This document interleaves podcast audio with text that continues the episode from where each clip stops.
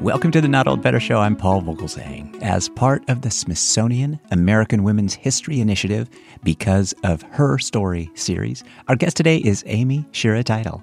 Amy Shira Teitel will be presenting at the Smithsonian Associates Program May 26, 2021, and the title of Amy Shira Teitel's Zoom presentation is Fighting for Space Pilots Jackie Cochran and Jerrie Cobb. Amy Shira Teitel has had a lifelong passion for spaceflight. She specialized in space history throughout her academic life, culminating in her master's thesis about the little known Gemini Rogallo wing. When the space age dawned in the late 1950s, Jackie Cochran held more propeller and jet flying records than any pilot of the 20th century, man or woman. She had led the Women's Auxiliary Service pilots during World War II as the first woman to break the sound barrier, ran her own luxury cosmetics company, and counted multiple presidents among her friends. She was more qualified than any woman in the world to make the leap from atmosphere to orbit. Yet, it was Jerrie Cobb, 25 years Cochran's junior and a record holding pilot in her own right, who finagled her way into taking the same medical tests as the Mercury astronauts. The prospect of flying in space quickly became her obsession. As the American and international media fell in love with the idea of a non existent women astronaut program, Cochran and Cobb struggled to gain control of the narrative, each hoping to turn the rumored program into their own ideal reality, an issue that ultimately went all the way to Congress drawing on her new book, Fighting for Space Two Pilots and Their Historic Battle for Female Spaceflight. Space historian and television host Amy Shira Teitel, our guest today, tells this fascinating story of these trailblazers who spent years as adversaries in search of the same goal creating a place for women in the male dominated arena of aviation and spaceflight. Please join me in welcoming to the Not Old Better Show via internet phone Smithsonian Associate Amy Shira Teitel. Amy Shira Teitel, welcome to the program. Hi, thank you so much for having me. It's good to talk to you. You are really doing some cool things. I've had a chance to do my prep uh, for our interview today, and my gosh, so many things are going on in your world. But first and foremost, I just want to make sure you do good, everybody in your family well, and social distancing, and healthy, and vaccinated, and all that. Yeah, yes, all all things considered, doing well. I mean, the yeah, the benefit for for me personally, I've always worked from home, so mm-hmm, mm-hmm. my day to day life has been largely unaffected, and uh, you know, the only I'm bubbled with my cat.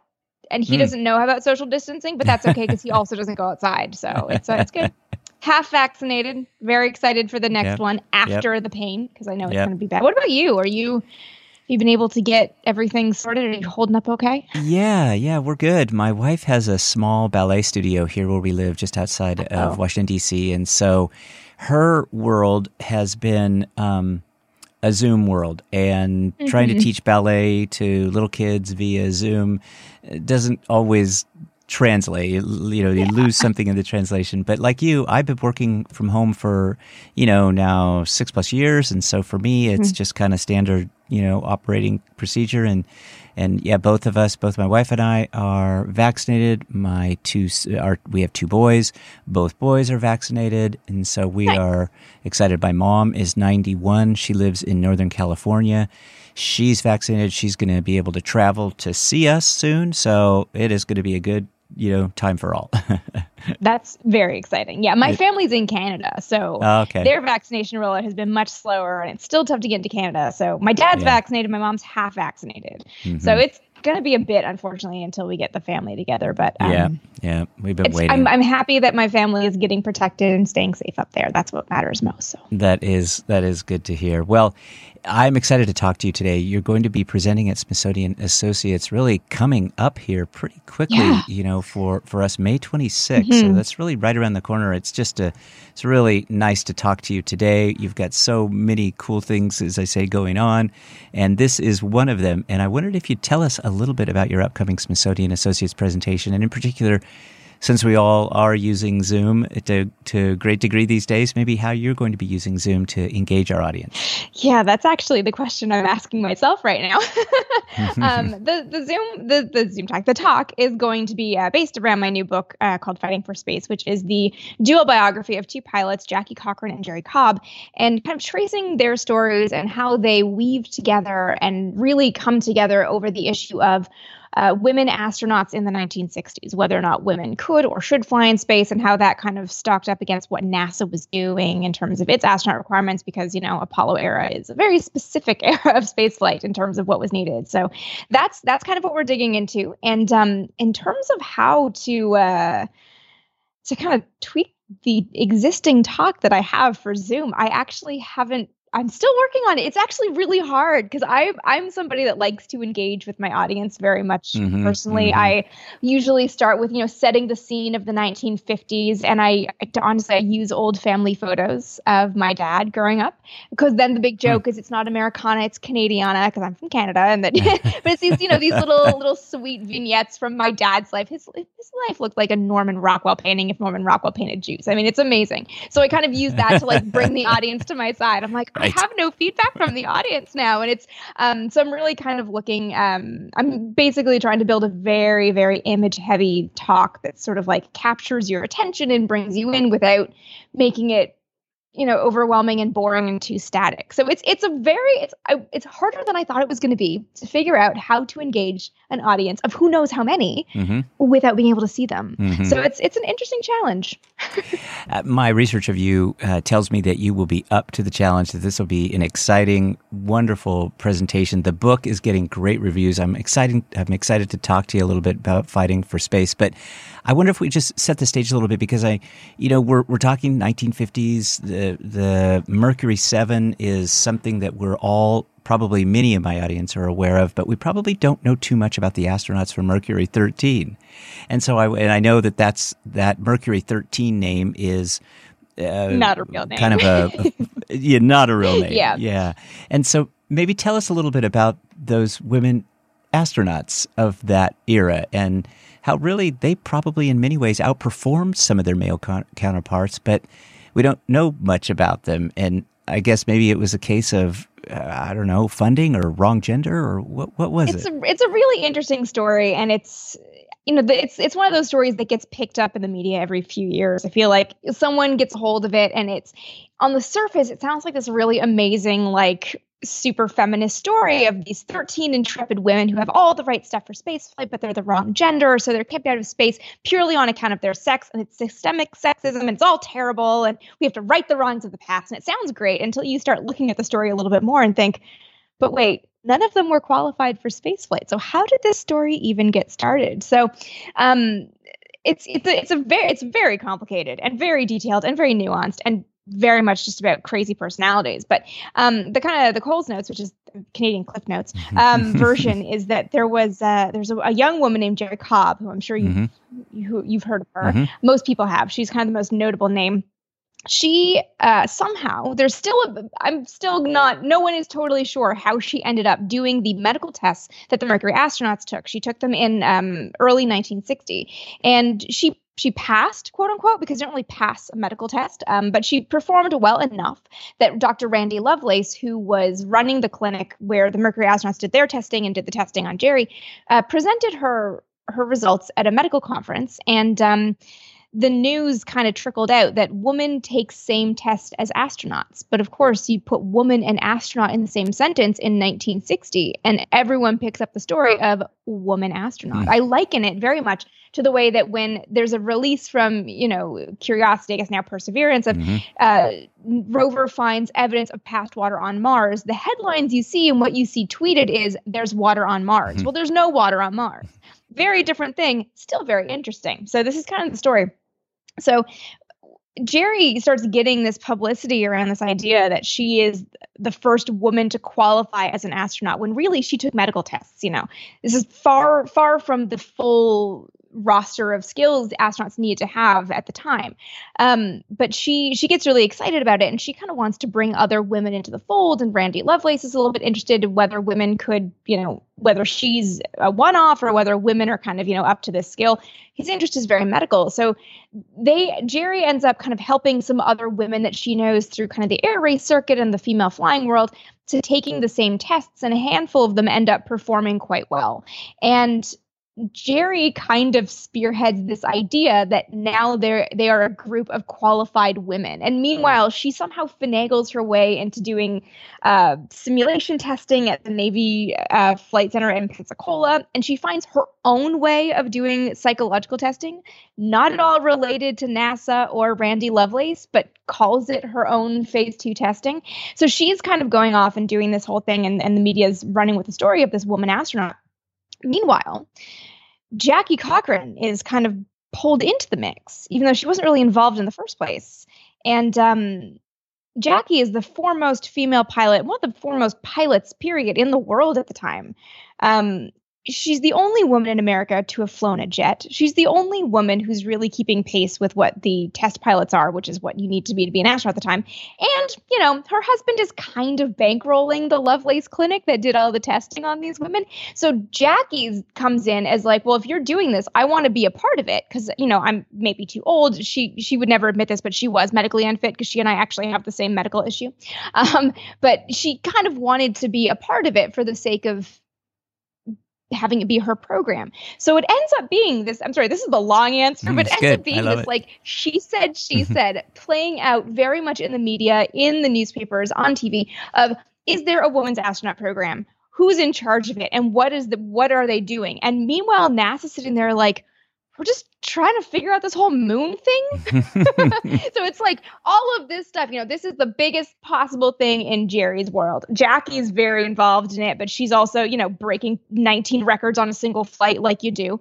And NASA's sitting there trying to figure out what do we do because the president just told us we have to go to the moon within the decade. So all of these things are happening simultaneously. And when you put the story of these women, yes, they were physically up to the task of, you know, whatever medical testing is like such a weird metric of qualification to fly in space, right? But you know, the women are physically fit. They're all you know outstanding pilots. A lot of them had some record or had won some races. Not one of them had flown a jet. So not one of them had that high speed flight experience experience that NASA wants astronauts to have.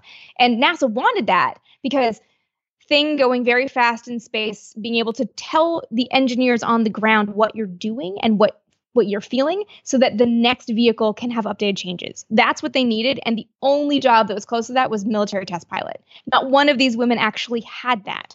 So it just it just became this huge mess. And NASA was just like, we don't want to have to deal with this right now. it was it was interesting. It was very interesting. That's a very long answer, but it's it's um I was able to really kind of draw that out and really kind of I mean not to be like a huge killjoy, but like tear apart the story and show you what re- what really happened. And it's a lot less about you know it's a lot less about simple gender issues and a lot more about you know what the country was ready for what nasa was able to take on. The fact that jackie and jerrie did not get hmm. along and probably there was some interpersonal dynamics at play there. For sure there were. So it's it's it's a much more complicated and nuanced story. What happened uh, between cobb and cochran i'm curious.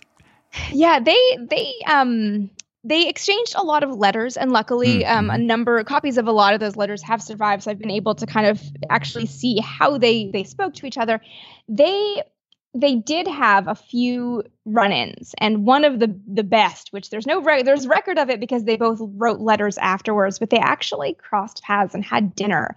Um, two nights before john glenn's flight in 1962 they were both at the cape to see it. And there is a, a very interesting exchange of letters that i actually put in an appendix in the book because i just think it's fascinating. Um, where they're arguing how to have a women's astronaut program. And you see the two positions emerging where Jerrie wants to join the astronaut corps now. She wants to be fast tracked into space. She wants to join the men and she wants to just kind of go forward and do do her thing and fly in space. And Jackie, who has been in the flight world a lot longer than Jerrie. She's 25 years older. She ran the Women's Air Force Service Pilots Second World War, so she kind of knows how to play the game in a male dominant world. Is sitting there saying, that's not going to work because then you're just a stunt. If we want to do it oh. right, we should have a test program of like 200 women and get all the data, get everything we need, get a whole list of, of you know viable names so that when the space agency says we need women, we can say, here we've done all your legwork. You have no excuse not to do it now. So they're fighting this position, and it ultimately they're both extremely self-centered about it. You know, Jerrie wants to go up because she wants to be the first woman in space. Jackie wants to run the program because if she can't be the first, she wants to at least be in charge of who's the first. So you have these these two very different, very interesting positions developing, and they just won't listen to each other, and it becomes it just it's a mess. So they they come to a head again in this kind of like you know epic climax of this story in this congressional subcommittee hearing on qualifications of astronauts which is really you know that's the official title but it's kind of also looking at whether nasa is unduly discriminating against women and uh, Jerrie and another one of the women pilots whose husband was a senator, so she was in a good position to take on Washington, uh, Janie Hart. They they both testify that the women are perfectly qualified, that they can do whatever they set their minds to, you know, all that all that good stuff, which is very valid, of course. And uh, and then Jackie is the third woman to testify, says that it's not the right time, that that NASA should just do what it needs to get done because, you know, we're in a cold war this is a war getting to the moon getting into space so it's this very different thing and of course you know Jackie, it turns out, has cleared her testimony with NASA. And NASA is also saying, like, look, we don't know what, what space is. Can we not add another variable? Which, you know, sounds awful. And I, I totally get that. it sounds awful to say, like, we can't have the variable of a woman. But when you think about the fact that NASA didn't even consider that Al Shepard uh, might need to pee on a 15 minute flight because he'd be locked in the capsule for hours before launch. NASA didn't think about an astronaut having to pee. How is it going to consider, you know, different plumbing, as it were, on a lunar mission? That's one of those things where, you know, w- women not with military backgrounds, are they going to take orders in dangerous situations like men would? because they're coming from that military background where they have that discipline. There's there's so many elements that are not just that get kind of kind of almost buried under this superficial well you're just saying that women can't do it. It's like no they needed they didn't just want men. They wanted a very specific man for spaceflight in the early 60s and that goes through to the apollo era. And um and it was it wasn't deselecting against women. I think it was really deselecting against like 99.9% of humanity. Hmm, mm-hmm. So yeah, they fought a lot. they fought a lot. They argued. They oh god, I have records of them speaking at the same uh, events.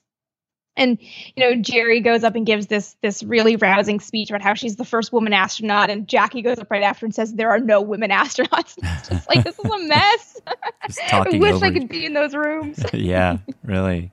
And it, it, just went all the way to Congress. Mm-hmm amazingly uh, jerrie was able to get a congressional subcommittee hearing. I mean that's hmm. that's pretty good. I mean even yeah. i always say even if she didn't get what she wanted if none of this came to pass like it's amazing that she took it that far that she had that tenacity to just bang on doors until she was able to get the audience she wanted. They got all the way out actually to lyndon johnson who was vp at the time.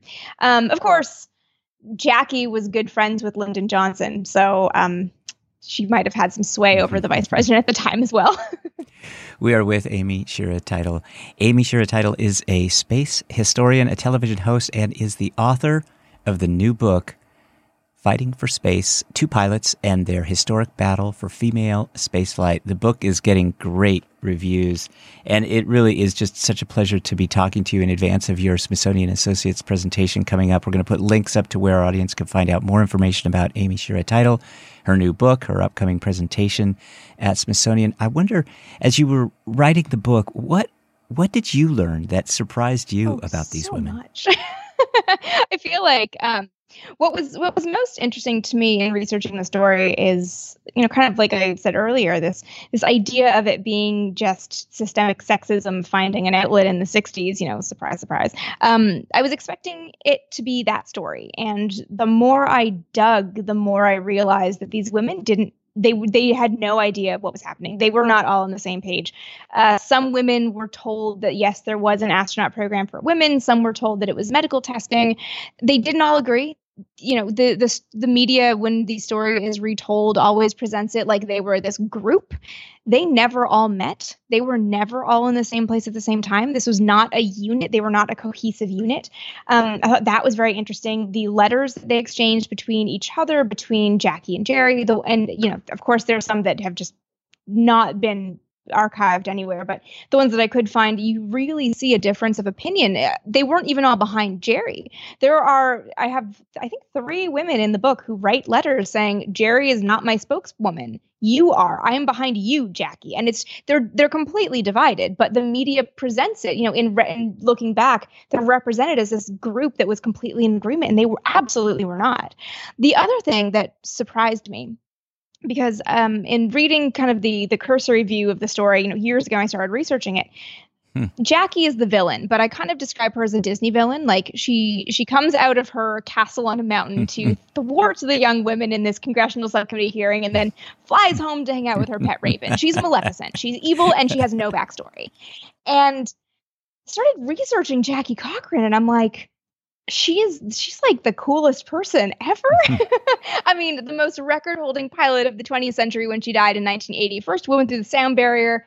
Um, you know, friends of Chuck Yeager saved LBJ's life. I'm sitting there like, why does everybody not know who she is? Like that's weird. So the the thing that was the other thing that was amazing was just really learning about Jackie and really getting into her life and piecing together her backstory because she she she wrote a memoir in 1956 when she ran for a seat in Congress um, as well, and uh, she has this whole backstory that she was an orphan, she was unloved, and all this all of that was a lie. I was able to actually find her real backstory. It was all fascinating. So that was those are kind of the things that really stood out and really made me fall in love not only with the with these women and kind of digging into their their histories, but wanting to tell the the true story because it's it's so much more interesting than just 1960s didn't like women. You know, that's that's not nearly as fun as how how complicated this is. It's complicated and and and it's phenomenal when you think about the women of NASA today. And I wonder, is that the legacy really of, of these women that here, you, you know, you mentioned Mars, the Perseverance, and there are many women and minorities leading that effort within NASA. Are we are we here at this point in time because of these women from from this particular uh, time period? That that is I th- that's actually a hard question to answer because I'm not entirely sure, but I almost think that the way their legacy has been preserved has been more important than their actions if that makes sense. That's a very that's this is a very hard thing to uh to vocalize. That's sounding awful.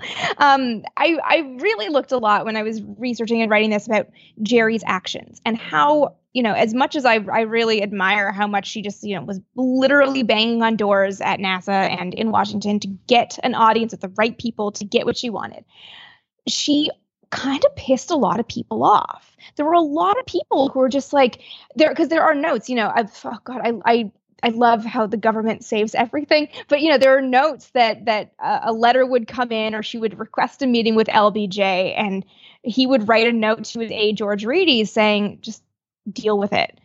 Like he doesn't even want to deal with her anymore because it was just like again. I mean, there's all these notes that she was sending letters to Kennedy, and Kennedy was just sending a note to to NASA telling Webb deal with her. And it's just like you you get the sense and how how these little handwritten notes, you know, and I, I love physical records. These handwritten notes in pencil on a letter. That's how that's how much energy they gave it. Just get just go you deal with this. I'm not doing this. She pissed a lot of people off. And I kind of wonder if she had maybe gone along with Jackie's plan, which maybe wasn't the right plan, but it was, you know, in the scheme of things, maybe the better way forward to kind of have have women be kind of at least more kind of in the thought process earlier than the than the 70s when astronauts were able women were able to join the astronaut corps. Um, whether it might have sort of uh, i don't want to say softened nasa to the idea because i don't think nasa was against women so much as it was just so focused on apollo.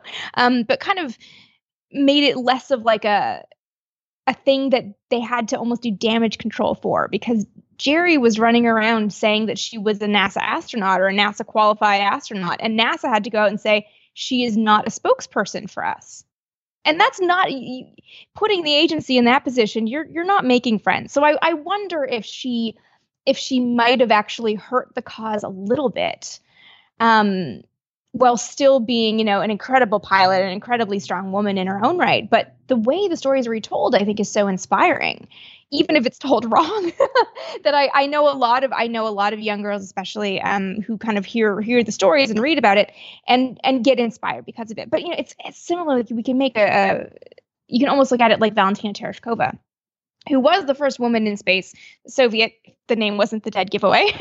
uh, she flew in 1963, actually, because the Soviets were following the news about Jerrie and thought, well, if, the, if NASA's going to put a woman up as a stunt, we should do it first. Um, and, you know, I, have gotten emails from girls saying, you know, I'm researching Valentina for a school project and how she broke barriers for women. And I'm sitting there like, oh, how is it? How are we not act effectively communicating that, like, she was a propaganda play? Not to take away from the fact that she was incredibly brave as the pilot of, I think it was Vostok 6. Um, but, you know, she was flown for propaganda purposes, and we know that.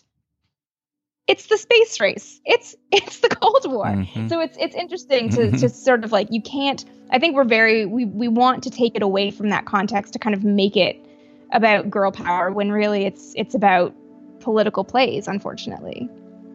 So I don't know if they helped. I, it's, I, I, I don't know. I, I don't have an answer for that. yeah. Well, it, it is this just this fascinating story of these. I, I would call them trailblazers, certainly yeah. for, oh, yeah. for, that, for that time period, but adversaries. And I think that's what is most unusual about the uh, about the story, which is fascinating. Your book, "Fighting for Space: Two Pilots and Their Historic Battle for Female Spaceflight."